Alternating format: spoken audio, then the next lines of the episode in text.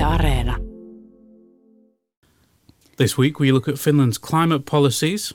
We are losing our carbon sinks, and uh, indeed, it's very much about forests.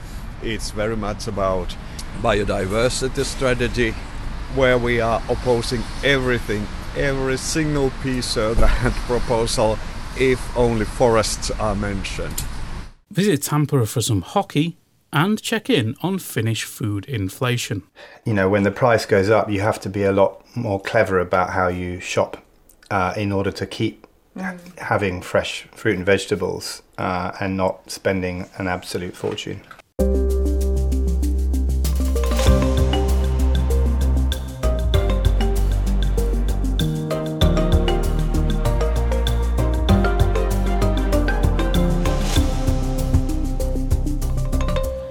I'm Egan Richardson, I'm Zena Iovino. and this is All Points North. It's great to have you back on the show, Egan. How was your time away from Yle? It was great. I had a really relaxing time. Tell us, how was Germany? It was wonderful as ever. I really enjoyed it. Um, and I did spend a couple of months working at Deutsche Welle, which was a bit of a culture shock being in the office every day. And this being Germany, it's not Finland. There were people, strangers, people I didn't know, who would walk down the corridors and they would smile and say hello. That's amazing, Egan, and it doesn't happen too often around here. Uh, no, it, it took some getting used to, but it was a nice change once I got used to it. Since you're looking at the news with fresh eyes, what stood out to you this week? I've been trying to understand why the government is cool on the EU's nature restoration plan, since it has set itself ambitious climate goals, but we'll get to that a bit later. First up, here's Prime Minister Sanna Marin speaking at the UN's top climate conference in Egypt. The science is clear. If we do not act now, this is only a preview what is to come. This is the critical decade. Each year and each action count. Fine words indeed, but do they match reality? That's the million dollar question. We have COP events every year. Everyone agrees climate change is an urgent problem, but every time the Intergovernmental Panel on Climate Change, the IPCC, reports back, we hear things are bleaker than ever. And it has really come to the fore this week. Forests are key to this, as they should be a huge carbon sink, and Finland has lots of forests, as we all know, but forest management has become a hugely politicised issue. It really has. This week, I went to a meeting hosted by the Centre Party, where MPs rejected moves by the EU to implement a restoration law as part of efforts to rewild Europe. The idea is that wilder areas are better carbon sinks and protect biodiversity. But in parts of Finland, this hasn't gone down too well. Iso osa Suomea museoidaan, siis hyvät ystävät aidosti muutetaan ulkoilma museoksi tai eurooppalaisten luontoreservaatiksi. Samaan aikaan tätä ajavat puolueet... That was Centre MP Mikko Kärnä declaring that Finland should not be made a museum, and Finns know best how to manage their own forests. But the centre is in the government as well, right? They are, but their constituency is to a large part made up of rural landowners and farmers, and they don't want to see any interference in their logging schedules. That doesn't sit well with the EU's restoration law, which seeks to reforest 20% of the EU's land and sea areas by the year 2030. I spoke to Juha Aromaa from Greenpeace to find out what he thinks Finland is doing wrong on the climate. Yes, we have a very ambitious, ambitious goal to become the first carbon neutral Nordic welfare society by 2035. We can say goodbye to that dream because we are losing our carbon sinks, and indeed, it's very much about forests, it's very much about EU uh, biodiversity strategy, where we are opposing everything every single piece of that proposal if only forests are mentioned. What do you say to criticism then, where some people believe that, well, the, the forests belong to, to Finland? What's the EU got to say about that? Well, okay, yes, sure. The Finnish private forest owners certainly own their forests, but how would you use the forest uh, that you that you own? You can't use your property if it means damage to somebody or something. And here it certainly we have overused, overlogged our forests. Otherwise, we would have already stopped the loss of biodiversity, which we haven't done, and we wouldn't be losing our our carbon carbon sink. Uh, in fact, our land use sector has already become a carbon source instead of a sink, because the sink uh, the forests has decreased so rapidly. It's funny when you think back just a couple of years. This new red green government announced the ambitious climate goals and got some good headlines. It's all looking a bit shakier now. The government really isn't getting a free ride on climate change. It seems they're being held to account. And I should mention one other issue related to COP. Um, Finland's goals at the conference in Egypt include the protection of minority and indigenous rights. But the government is facing a bit of a backlash in Finland from the Sami community. This has been going on for a while, right? Yes, it's a long running issue whereby Sami people claim that non Sami are registering themselves as Sami in order to vote in elections to the Sami parliament. Now, the Sami claim the newcomers don't speak the language and rely on some ancestral link rather than active participation in Sami life, and they want legislation to ensure that the Sami parliament decides who is and is not Sami. But the Supreme Administrative Court has ruled against them. That's right. The Sami want a new law to establish their rights in the legislation, but the law has been delayed and delayed. There should be some movement on the issue next week, though. And you can read more on this developing story at yle.fi/news. Would you like a weekly summary of the top stories from Finland sent straight to your inbox? Just sign up for our weekly newsletter. Go to yle.fi slash news and look for the newsletter tab at the top of the page. That's yle.fi slash news. And what did you have for breakfast this morning, Zena? You mean apart from four cups of coffee? What about you? Marmite on toast as always. Your coffee could be an expensive habit the way things are going, and what you splash in your morning coffee also makes a difference. Plant based milks now cost 6% more, while low fat dairy milk is 13% more expensive than a year ago. I'll keep that in mind, Egan. But as for your morning meal, Marmite's expensive over here, isn't it? It can be, yeah, um, and it's not the only breakfast food that has increased in price recently. Yle published a story this week setting out just how much our daily staples cost these days, and it was painful reading. Cereal grains like oats cost almost a third more in September than they did a year ago. Bread is now 15% more expensive. Fruit juice is around 4% dearer. Yogurt costs nearly 16% more, and muesli is up 13%. It's the most important meal of the day, but it does pay to think about what exactly you eat and where you buy it. Yle's Oulu office went to visit the Connolly family to see what they make of the rising prices. Um, I usually eat yogurt or toast. Um, but yeah, I use or some sort of like juice. Toast and cereal, porridge. You know, many days we have porridge, which is really great in the winter, obviously when it's cold. Um, Sometimes you have a, a boiled egg Yeah. with toast. Yeah. Anything that's quite quick because the kids have to go to school. Yeah. You know, they they're out the door by seven forty-five. So But we're certainly uh, a lot more aware of the prices of food in the. I, I mean, the price of coffee, for example, is uh, I've really noticed like it's gone up huge amounts. Yeah, maybe Um, maybe I am less likely to make the extra pot actually now. Yeah. Yeah, I've I've cut down my coffee a little bit. I don't really look at the price of porridge oats, for example, um, because I don't think it's a particularly, as you say, it's not an expensive item. Um, I'm more aware of things like um, like cheese. We I eat a lot of cheese because I'm French. Yeah.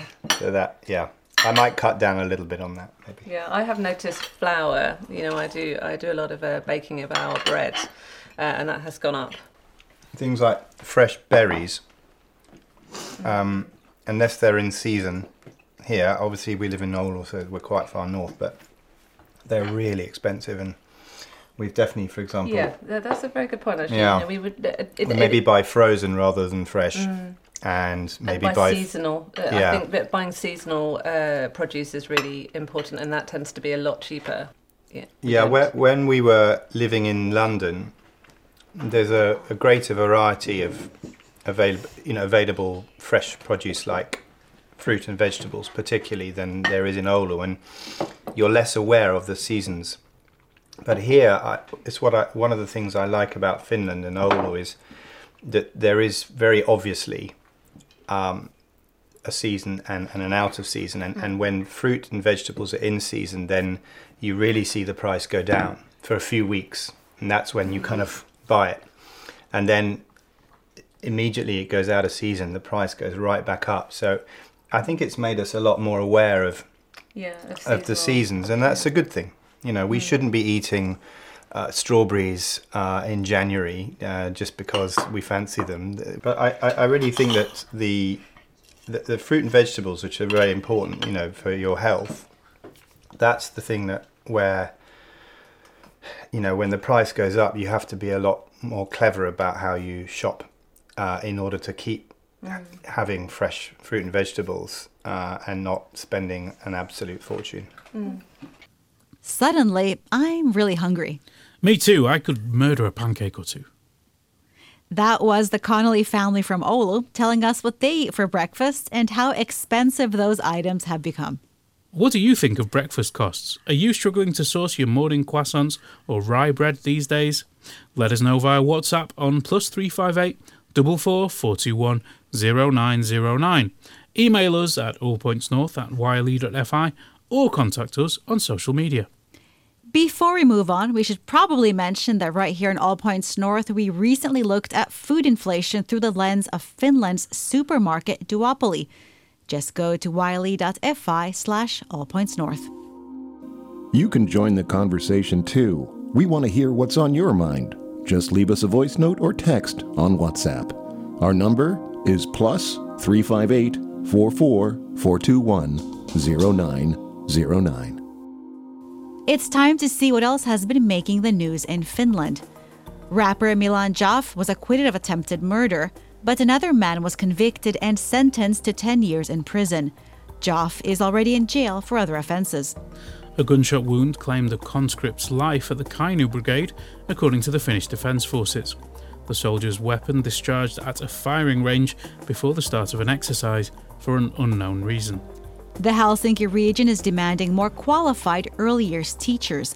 Municipal leaders say they expect to face bigger challenges next year as more Ukrainian children enter the school system. The Energy Authority has been asked to look into power firms' pricing changes this year, as efforts to manage consumption have focused on shifting households onto demand based spot price contracts. Finland's non discrimination ombudsman is looking into an Yle report that two security firms use ethnic codes to describe people.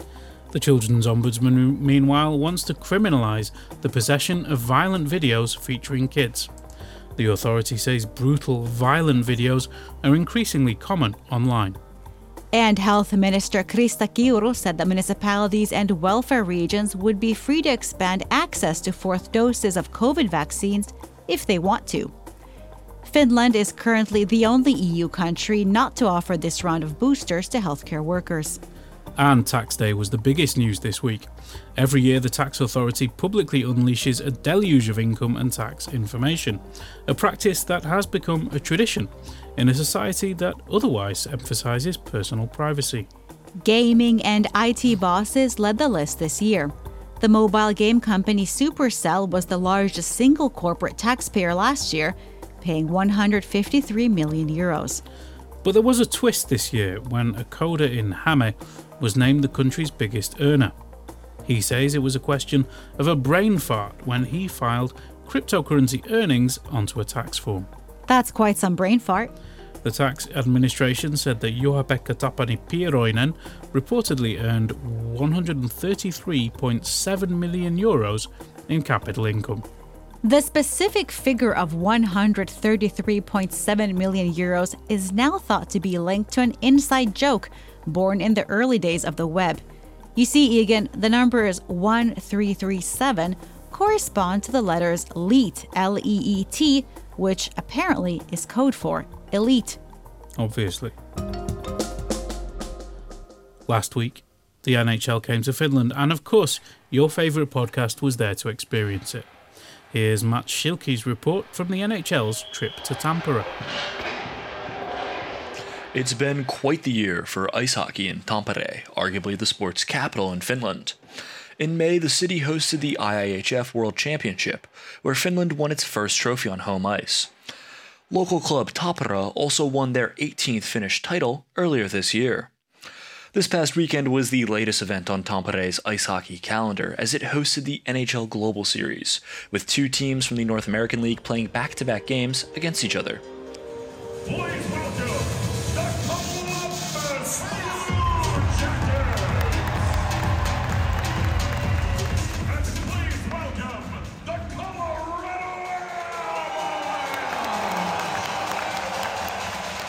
These regular season NHL games boiled down to a battle between two Finnish superstars.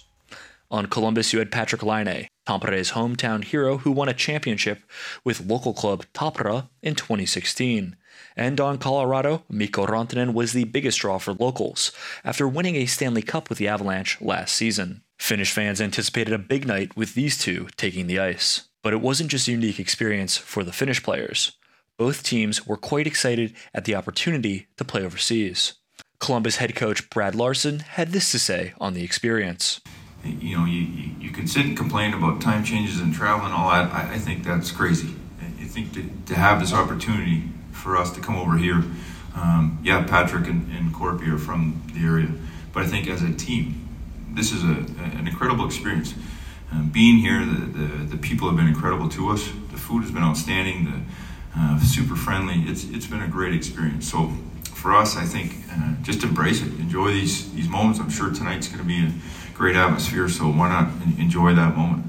Colorado defensemen Josh Manson and Devon Toews told reporters that they'd been enjoying the local cuisine. The one we've seen everywhere is the salmon soup. Yeah, salmon soup and, And- reindeer seem to be The reindeer's a big one, yeah. They get berries on everything. lingonberries, cloudberries. Uh, a lot of mashed potatoes. Yeah. The salmon soup didn't sound good to me at all, and then when I had it, it was I was impressed. It was really good. Yeah. If anybody sees that on the menu, don't be scared. The atmosphere in the one year old Nokia Arena was electric, and tickets sold out both nights. Fans had come from all over the world to see these teams play.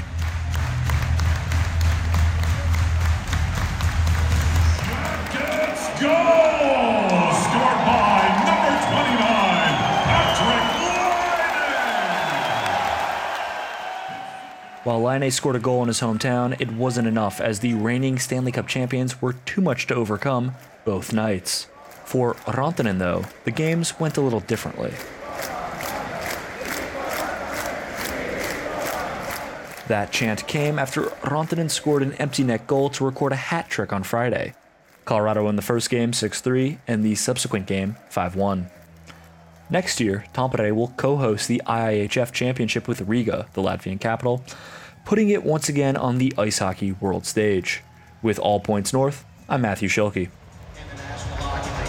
Tampere Kiitos. You have treated us so well.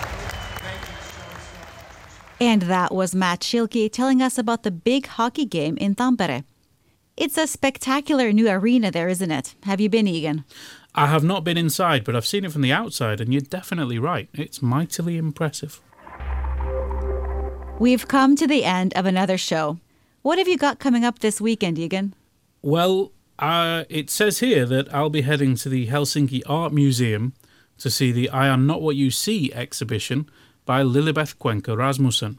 The exhibition features a selection of video performances in which Cuenca Rasmussen appears in various roles, uttering statements through the mouths of her characters on subjects ranging from art history's androcentrism to the contemporary problem of extreme egocentricity. I'll also be looking up androcentrism to see what it means. All right, then. You know, this week marks 15 years since the deadly Jokela school shooting in Tuusula. I was actually in the newsroom on that gruesome day. And with this in mind, I think I'll be checking out a documentary called Raising a School Shooter, which asks why these tragedies happen. Okay, I hope you got something else planned as well, but you enjoy that. Um, before we go, uh, I'd like to thank you, our audience, for listening to and supporting All Points North, and especially for all the messages you send us. Please keep them coming via WhatsApp. I'd also like to give a big thanks to our audio engineer, Anders Johansson. Don't forget, you can keep up to date with all the latest news from Finland in English at yle.fi slash news. Have a great week. Bye. Bye.